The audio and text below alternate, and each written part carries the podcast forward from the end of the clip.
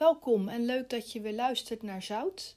Allereerst even excuses voor mijn stem. Ik heb een heel klein beetje last van hooikoorts, maar ja, aangezien dat bij mij meteen op mijn stembanden slaat, kan het zijn dat mijn stem een beetje anders overkomt. Ik kan alleen maar hopen dat het zo snel mogelijk voorbij is. Ik heb de nodige pilletjes genomen en daarmee zal ik het voorlopig even moeten doen. Ja, deze week eigenlijk een beetje een simpele podcast, maar met wel heel buitengewone vragen weer. De eerste vraag die ik in behandeling zal nemen gaat over de euthanasie van een dier.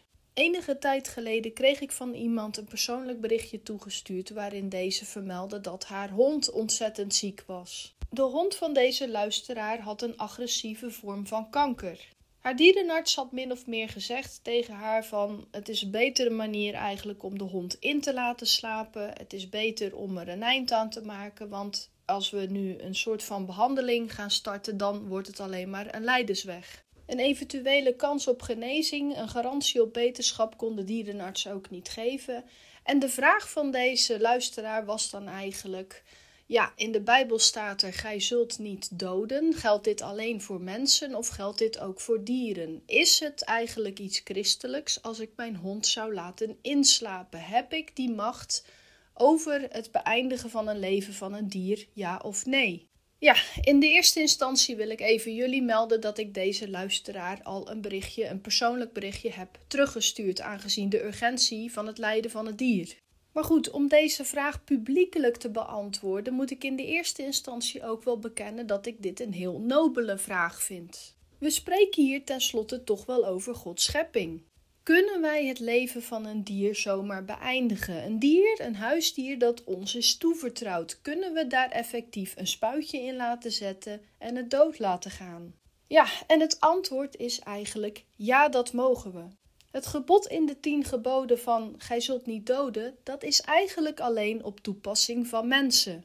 Het mag misschien een beetje cru klinken, maar als er een dokter naar ons toe zou komen en zou zeggen: Ja, je oma die ziet enorm af, ik zou toch aanraden voor euthanasie te laten plegen op haar. Misschien kunt u haar ompraten om toch dat spuitje te nemen. Ja, wanneer we dan de Bijbel ernaast leggen, dan zal het antwoord nee zijn. Wij zijn niet bij machten en niet bij rechten om het leven van een mens zomaar te mogen beëindigen. Maar wie Genesis eigenlijk ernaast legt, die weet ook van het scheppingsverhaal dat God eigenlijk alle rechten had overgedragen van het paradijs, van de Hof van Eden, aan Adam eerst en daarna ook aan Eva. Zij hadden het recht om over de dieren te heersen, vooral Adam, omdat hij eigenlijk de eerste mens was. En er staat ook letterlijk in de Bijbel: Adam werd boven de dieren geplaatst en boven het geboomte en de vissen en de vogels en alles wat er eigenlijk krioelt op aarde.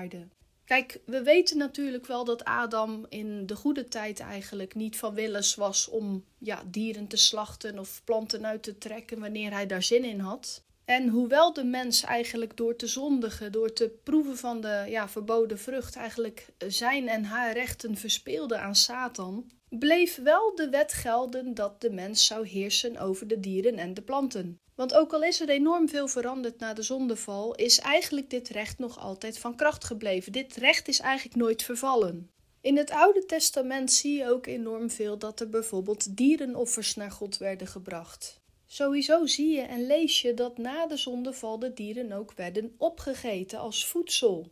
Moest dus het doden van een dier tegen Gods wil ingedruist hebben, dan zou hij hier nooit zelf mee gekomen zijn natuurlijk. God heeft ook na de zondeval eigenlijk een soort van toestemming gegeven om dieren te mogen nuttigen, om ze te mogen doden, de vachten te gebruiken voor eventueel kleren van te maken en leer en noem het op, alles wat je met dierenhuiden kunt doen. En met het vlees van deze beesten konden mensen zich ook voeden, zodat ze in leven zouden blijven.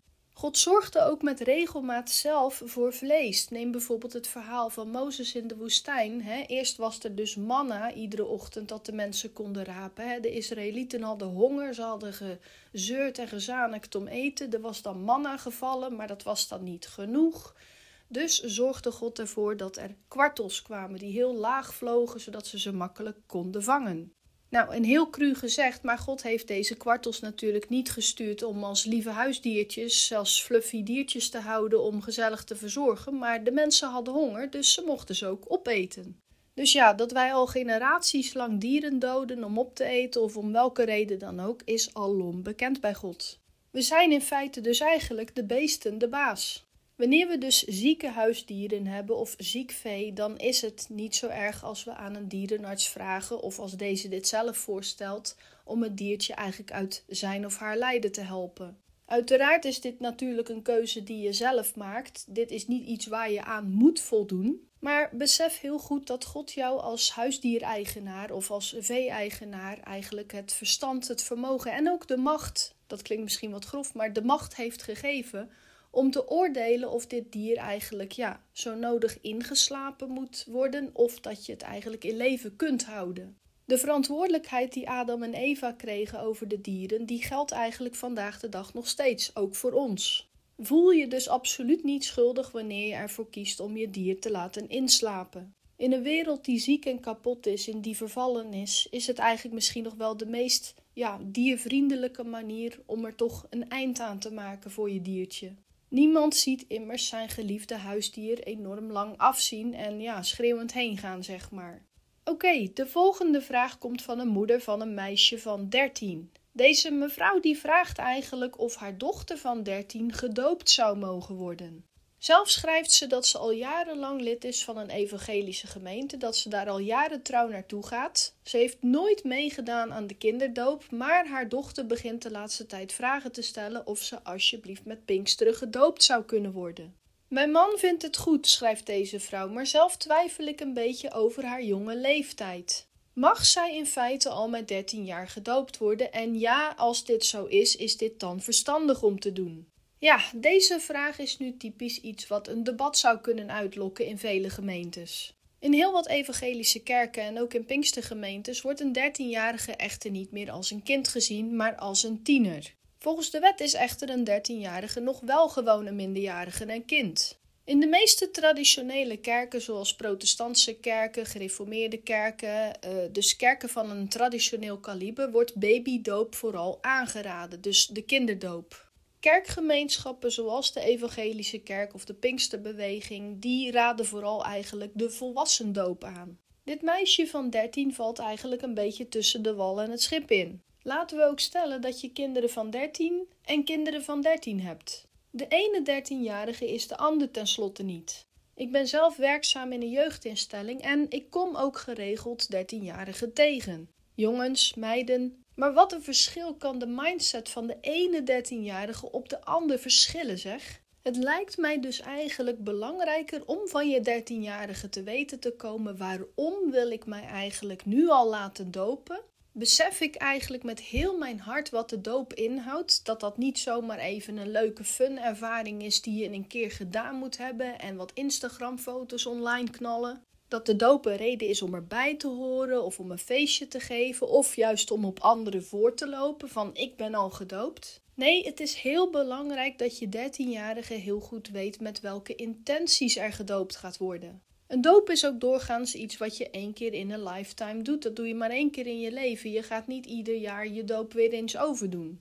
Het is ook heel belangrijk dat als je nog jong bent en je hebt wel het verlangen om je te laten dopen en je begrijpt heel goed wat dit betekent, dat je dit dan ook wel overwogen doet. Niet omdat je ouders dit wel heel cool vinden dat je dit nu op jonge leeftijd al beslist om te doen, want dit soort ouders bestaan er ook. Ik ben al ouders tegengekomen van zelfs een nog jongere tiener die heel trots waren dat hun dochter zich wilde laten dopen op zeer jonge leeftijd, omdat ze ja, naar eigen zeg al heel matuur was en heel erg ver stond in het geloof en dat ze deze keuze zeker kon maken. Besef heel goed dat wanneer je een tiener bent, je bent geen kind meer immers, maar je bent er nog niet. Er kan nog zoveel in je leven veranderen en gebeuren. Laat je dus ook zeker niet opjutten door de mening van je ouders of het verlangen van je ouders. Ook dit bericht aan alle ouders: laat je jonge tiener niet te veel in de waan van wauw, wat ben je al volwassen bezig dat je deze stap wilt nemen. Dit is een stap voor het kind zelf. Toen Johannes de Doper mensen in de Jordaan aan het dopen was, stond daar eigenlijk niet specifiek een leeftijd op.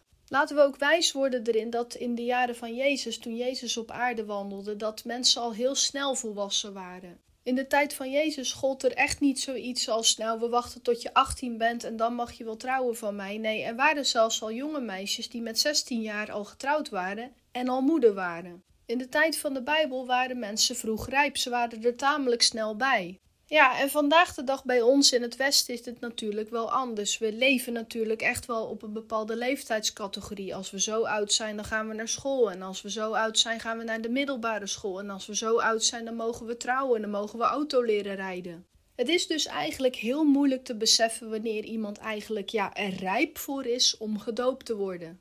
Mag je feitelijk met 13 jaar gedoopt worden? Ja, het antwoord is natuurlijk mag dat. Maar kijk ook even naar de maturiteit en naar de volwassenheid, de geestelijke volwassenheid van het kind. Er mag sowieso nooit druk liggen op dopen van kijk eens mijn kind zo volwassen die keuze die ze wil maken. Dopen wil ook zeggen ik laat mijn oude leven achter me en ik begin een nieuw leven met de Heilige Geest. Ik begraaf eigenlijk mijn oude ik in het doopwater. Ja, en je moet ook beseffen dat natuurlijk iemand die al een tien jaar verder is, die bijvoorbeeld 23 is wanneer die zich voor het eerst laat dopen, ja, dan kun je al meer spreken van ik leg mijn oude leven af. Ik leg mijn oude ik in het doopwater en ik begin een nieuw leven. Als je 13 jaar bent, dan is je leven eigenlijk nog niet zo begonnen die oude ik die je op dat moment bent, dat oude leven, dat is eigenlijk nog een nieuw, jong, opkomend leven. Dat is nog niet in volle ontwikkeling op gang gekomen. Kijk, nogmaals zeg ik dat het mogelijk is om je te laten dopen. Er staat absoluut geen leeftijd op, een minimumleeftijd of een maximumleeftijd om je te laten dopen. Maar het is wel uitermate belangrijk dat je dit met je volle verstand doet. Het is geen challenge, het is geen experience, het is geen uh, ja, extra credits die je kan verdienen van je ouders. Van kijk mij eens, uh, hè, lekker volwassen, ik ben gedoopt. Nee, het is echt een keuze die je zelf met je tiener moet maken en indien nodig nog even uit te stellen. Oké, we gaan door naar de volgende vraag. Met momenten krijg ik ook wel eens hele lange berichten. Echt dat ik flink moet doorscrollen om een beetje mee te zijn in het verhaal. Maar omdat ik veel respect heb voor ieder zijn vragen, wil ik ook de bezorgdheid van deze luisteraar natuurlijk met het uiterste respect behandelen. De mail die ik ontvangen heb ging min of meer er eigenlijk over of wij als christenen eigenlijk wereldse en commerciële producten mogen promoten en mogen gebruiken. De vraagsteller doelt er min of meer op dat het masterbrein achter deze producten vaak niet echt heel bijbelse rituelen erop nahoudt. Je hebt bepaalde reclames waar best wel wat bloot, lust en ook ja, andere slechte muziek in voor kan komen. Een groot frisdrankenmerk gebruikt zelfs de slogan Real Magic. En ik denk wel dat ik weet waar de vraagsteller een beetje op doelt, maar er wordt dus eigenlijk min of meer gevraagd of wij als christenen deze producten dan gewoon ook kunnen blijven gebruiken. Ja, in de jaren 90 was er een grote ijsfabrikant die ook heel erg uitpakte met nogal niet zo'n christelijke reclames, zal ik maar zeggen. Deze ijsjesproducent zorgde ervoor dat er een reclame de wereld in geholpen werd met de zogenaamde zeven hoofdzonde-ijsjes. Ieder zondig ijsje had zijn eigen smaak. En in de reclame werd er eigenlijk een beetje lacherig over bijvoorbeeld jaloezie gedaan, over lust, over vraatzucht. Ja, je moest toch in wezen alle zondige ijsjes een keer geproefd hebben. Nou, ik weet wel dat dit behoorlijk wat consternatie heeft gegeven in vele kerkgemeenschappen toen de tijd. De mensen spraken echt van schande dat dit ijsmerk gewoon zo ontzettend met zonde loopt uit te pakken. Maar goed, deze commerciële ijsgigant die trok zich daar allemaal niets van aan, want het jaar daarop pakte hij alweer uit met een nieuwe commercial. Er waren nieuwe ijsjes van ongeveer hetzelfde kaliber op de markt gekomen, maar deze waren dan geofferd aan de zogezegde Mayan-goden. Ja, en je kunt je natuurlijk wel voorstellen dat heel wat christenmensen toen op dat moment dachten: Nou, ik wil hier nooit meer van eten. Dit soort ijsjes koop ik nooit meer en komen er bij mij in huis niet in. Maar goed, dat je die ijsjes nou specifiek niet zou kopen als christen, dat is misschien nog wel weg te leggen. Maar de ijsjes die allemaal niet deze zondige dingen met zich meedragen, de gewone classics bijvoorbeeld, is dat dan verkeerd om te eten? Kunnen we nog dineren in een restaurant dat vernoemd is naar een Griekse godheid? Kunnen we eigenlijk wel zorgeloos naar Disneyland gaan nu we weten wat daar allemaal voor kindermisbruik achter heeft gezeten? Is het nodig om effectief een bedrijf volledig te boycotten als we weten dat er enkele ingrediënten niet zuiver zijn? Kopen we geen enkel ijsje meer van de ijsjesgigant omdat we weten dat er destijds slechte ijsjes tussen zaten?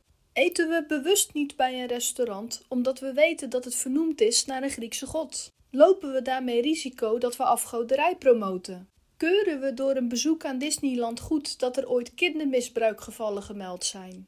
Ja, het is misschien cru om te zeggen, maar we leven nog steeds in een verschrikkelijk vervallen wereld. Niet alleen invloeden van onze lieve Jezus, maar ook invloeden van de duivel zijn nog overal merkbaar, zichtbaar, kenbaar. Neem nu bijvoorbeeld gewoon de dagen van de week. Deze zijn allemaal vernoemd naar goden. Woensdag is bijvoorbeeld vernoemd naar de god Wodan. Donderdag naar de god Thor. En Freya, vrijdag, is vernoemd naar een godin. Bedenk ook heel goed dat onze maandkalender, onze maanden zijn ook vernoemd naar goden en godinnen. Wanneer we dit weten, is het dan effectief nodig om totaal geen kalenders bijvoorbeeld meer aan te schaffen? Om iedere kalender, verjaardagskalender of scheurkalender uit ons huis weg te bannen?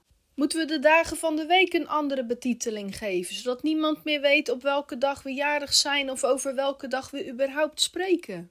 Ja, dat klinkt allemaal redelijk bezopen, ik weet het. In mijn podcast Toverij van deze maatschappij leg ik ook uit dat bijvoorbeeld muziek en bepaalde dingen een behoorlijk duivelse invloed op je leven kunnen hebben. Sommige dingen kunnen nu eenmaal een voet tussen de deur krijgen. Ik moet er natuurlijk wel bij vermelden, en dit is ook wie deze podcast geluisterd heeft wel duidelijk, dat je enkel invloed aan de duivel geeft, dus de zogenaamde legal rights afgeeft, wanneer je heel bewust bijvoorbeeld Harry Potter boeken leest. Wanneer je heel bewust naar verkeerde muziek luistert. In deze podcast van Tovenarij van de Maatschappij vertel ik ook dat Jezus graag wil dat je heel je hart aan Hem geeft en niet maar voor de helft. Het is ook waar dat God in de Bijbel zegt: wie vriendschap met de wereld sluit, is automatisch een vijand van mij. Echter, het is natuurlijk wel heel belangrijk dat we niet overzweverig worden of wetties. Wie achter elke boom een demon ziet of overal leeuwen en beren in ziet, wie overal meteen een Bijbeltekst op weet en weet dat het niet van God komt, het is van de wereld, het is van de duivel en dit kan niet goed zijn. Zo'n persoon moet enorm uitkijken voor een geest van religie. Ook hierover heb ik reeds een podcast gemaakt over de geest van religie. Wanneer we overal iets verkeerds inzien, wanneer we overal eigenlijk de invloeden van de duivel, de invloeden van Satan inzien, dan zetten we eigenlijk Jezus niet meer centraal. Het klinkt misschien een beetje cru, maar het is daarom ook dat we vaak bidden voor ons eten. We weten namelijk niet waar de herkomst vandaan komt. We weten immers niet wat er met ons eten is gebeurd en welke marktgigant erachter zit. Wanneer we natuurlijk wel weten wat de source van ons eten is, waar het vandaan komt en wie het in behandeling heeft genomen en waarvan we weten dit is niet zuiver, dit is niet rein, dit is niet goed, dan kunnen we er eventueel zelf voor kiezen om dit eten af te slaan, ja of nee. Zelf zag ik voor mijn bekering niet zoveel verkeerd in het halal eten van bijvoorbeeld een Turkse slager. Maar nu ik wedergeboren christen ben, zie ik daar eigenlijk niet meer echt het nut van in om daar specifiek mijn vlees te gaan halen. Wanneer ik nou eenmaal weet dat islamitische rituelen te pas zijn gekomen bij het slachten van een dier, dan bedank ik eigenlijk liever voor dit eten. Daar ben ik heel eerlijk in. Kijk, nogmaals, wanneer ik natuurlijk een halal vleesje krijg aangeboden en ik weet natuurlijk niet dat dit van een islamitische slagerij komt, dan kan ik het gerust opeten. Daarom bid ik ook altijd voor mijn eten, zoals ik dat net zei. Maar ik weet dat dit een beetje rauw gaat klinken, maar voedsel of voeding dat aan afgoden is geofferd, zal ik maar even heel cru zeggen, dat sla ik gewoon liever af. Dat wil ik eigenlijk niet. Zo is het ook gekomen dat ik bijvoorbeeld geen snoepjes uit het thema van Halloween eet. Het kan heel goed zijn dat dit van een geweldige snoepgigant komt en dat het fantastisch lekker smaakt, maar ik promoot nou eenmaal geen Halloween meer sinds dat ik geen heks meer ben. Dat noem ik ook zoiets als het kaf van het koren beginnen scheiden. Ja, en dat kaf van het koren scheiden is eigenlijk heel belangrijk. Daarom heb je ook de Heilige Geest meegekregen nadat je je bekeerd hebt. Op je eigen gevoel afgaan kan niet altijd een duidelijk beeld van de situatie schetsen. Wanneer je bijvoorbeeld twijfelt ergens naartoe te gaan omdat het niet zo goed voelt of omdat je daar eigenlijk geen goede verhalen over gehoord hebt, kan je leven en dat van je omgeving enorm complex maken, bijvoorbeeld door bepaalde kinderpretparken niet meer te bezoeken. Mensen zijn vaak heel drastisch in het maken van keuzes. Het valt mij ook op dat heel wat christenen ook gewoon gigantisch bang zijn om een misstap te zetten. Nou, ik heb zo'n rare reclame van die ijsjes gezien. Nou, ik boycott dat hele merk voor de rest van mijn leven. Dan kan ik nooit meer iets verkeerd doen. Ja, frappant lijkt het wel dat hier toch een angstgeest achter zit. Men vindt het eigenlijk belangrijker om zelf geen misstappen te maken dan God eigenlijk te behagen hiermee. Op zo'n momenten moet je enorm uitkijken dat je niet wettisch en religieus wordt. Dat je een leven vol met beperkingen en zelf opgelegde regeltjes krijgt. Kijk, ook naar de vraagsteller toe, ik geef je in heel wat punten ook wel gelijk. Wanneer bepaalde artikelen, voedingswaar of producten niet zo'n goede naam hebben, wanneer er blasfemische reclames van op televisie komen, dan doe je er denk ik heel goed aan door dit niet aan te schaffen. Wanneer je nu eenmaal immers weet van dit is puur spotten met het geloof of met het woord van God of Jezus zijn naam ijdel gebruiken, dan weet je gewoon van als christen koop ik dit niet of schaf ik dit niet aan. Dit geldt even goed voor evenementen waar je naartoe zou kunnen gaan. Wanneer er bijvoorbeeld een cabaretshow ergens zou spelen en je weet dat de cabaretier nogal ja, vloekend en tierend op het podium staat en God eigenlijk loopt te lasteren in de vorm van een grap, dan heb je vaak al voorkennis als christen van hier ga ik niet naartoe. Dit is vragen om problemen in feite. Maar goed, we moeten ons er ook heel erg van bewust zijn dat niet iedereen die kennis ook heeft. De vraagsteller schrijft ook dat deze enorm veel mensen altijd waarschuwt voor bepaalde producten of bepaalde gelegenheden om daar alsjeblieft niet naartoe te gaan omdat het geen christelijke bodem heeft. Kijk, er is niks verkeerd aan om mensen in te lichten van joh, dat is niet helemaal zuiver, maar daar blijft het ook bij. God vindt immers ook onze vrije wil en onze vrije mening heel belangrijk. En dan is het belangrijk dat wij als mensen dit dan ook respecteren. Ik zelf ben ook al eens aangeklampt door mensen van ja, daar moet je niet naartoe gaan, want die grote baas die heeft zich ooit bezig gehouden met vrijmetselarij en daar kan geen goede, goede sfeer liggen en daar ligt geen zegen op. Ja, in principe kan dat allemaal waar zijn, maar ik heb wel de zegen van de Heer in mijn leven. We kunnen immers nooit 100% zeker zijn op welke plekken er iets heeft plaatsgevonden. Ik weet ook niet wie er hier vroeger in mijn huis allemaal gewoond hebben en wat is er allemaal gebeurd. Het belangrijkste is dat je je altijd laat leiden door de Heilige Geest en niet door het gevoel van jezelf of door het gevoel wat anderen je opleggen.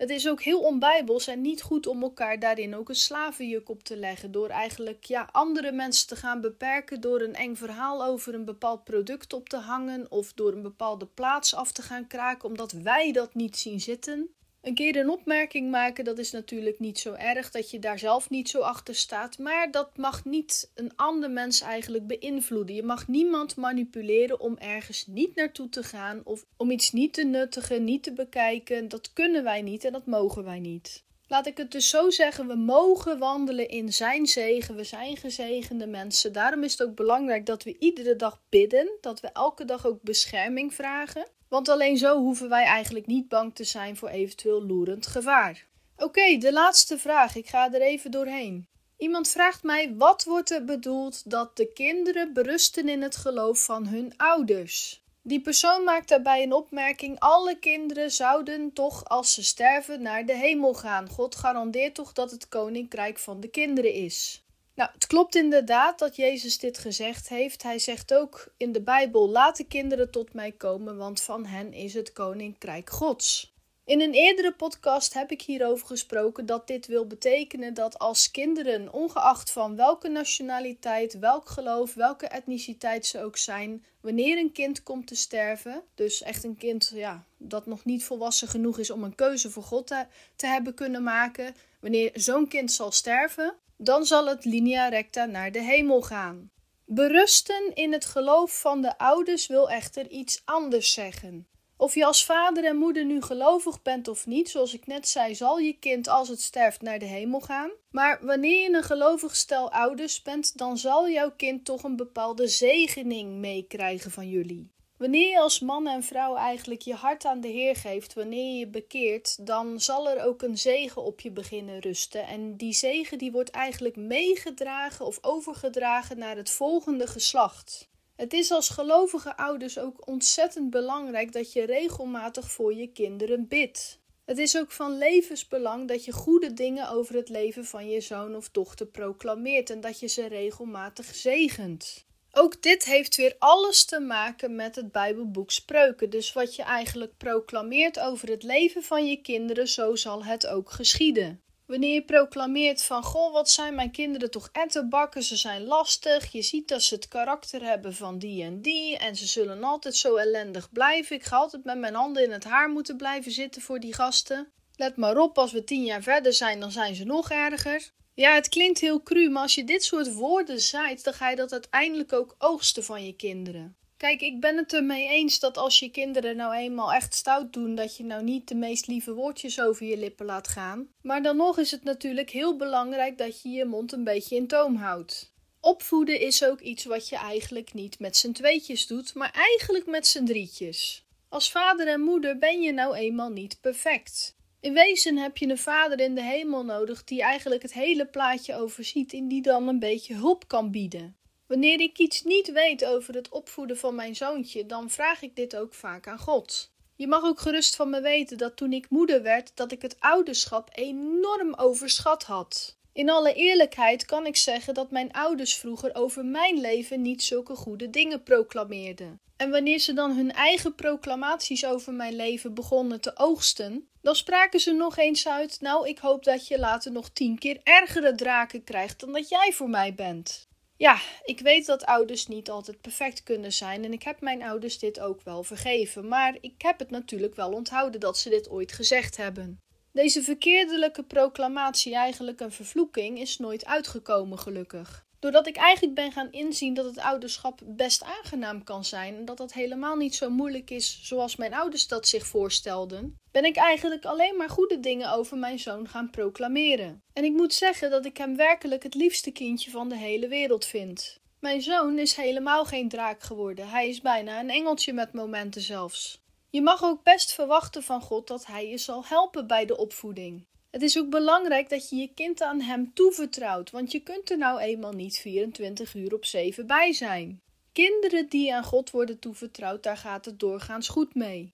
Kijk, natuurlijk leven we nog steeds in een wereld die vervallen is. Niets gaat altijd 100% voor de wind. Ook de kinderen van christenen kunnen helaas ziek worden. Maar het is zo belangrijk om te weten dat een kind berust in het geloof van de ouders. Wanneer de ouders een groot geloof hebben dat alles wel in orde zal komen, dan is dit vaak ook altijd zo. Wanneer ik persoonlijk naar de levens kijk van mensen die niet gelovig zijn en die kinderen hebben, en mensen die wel gelovig zijn en op God vertrouwen en die kinderen hebben, zie ik vaak dat het de kinderen van de christenen toch altijd iets meer voor de wind gaat dan de mensen die geen geloof hebben. Oké, dit was hem even voor deze week. Sorry nogmaals van mijn beetje heese stem door de hooikoorts. Ik vind dat ik het er nog aardig van afgebracht heb. De volgende keer hopelijk iets minder nasaal en ik zie je en ik hoor je graag volgende keer weer terug.